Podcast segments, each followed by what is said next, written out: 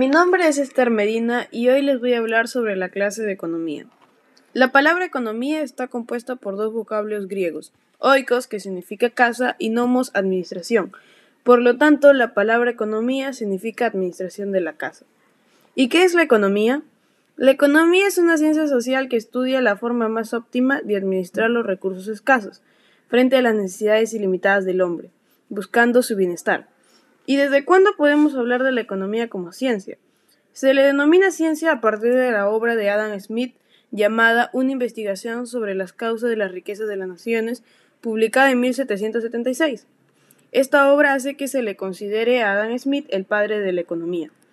Los fines de la economía son dos. El fin teórico, que permite explicar la realidad mediante modelos, leyes, teorías, etc y el fin práctico que busca el bienestar del hombre satisfaciendo sus necesidades. La economía utiliza principalmente dos métodos de estudio, el inductivo y el deductivo. El inductivo estudia casos específicos para luego llegar a hechos generales, y el deductivo estudia hechos generales para luego llegar a casos específicos. La economía en la vida cotidiana. Todas las personas tienen necesidades que satisfacer mediante el consumo de bienes y servicios. Pero para que el consumo sea posible, primero es necesario producir esos bienes. Para esto se requiere ciertos recursos como materia prima, trabajo humano, herramientas, etc. Y transportarlos a las tiendas donde podemos comprarlos. Gracias.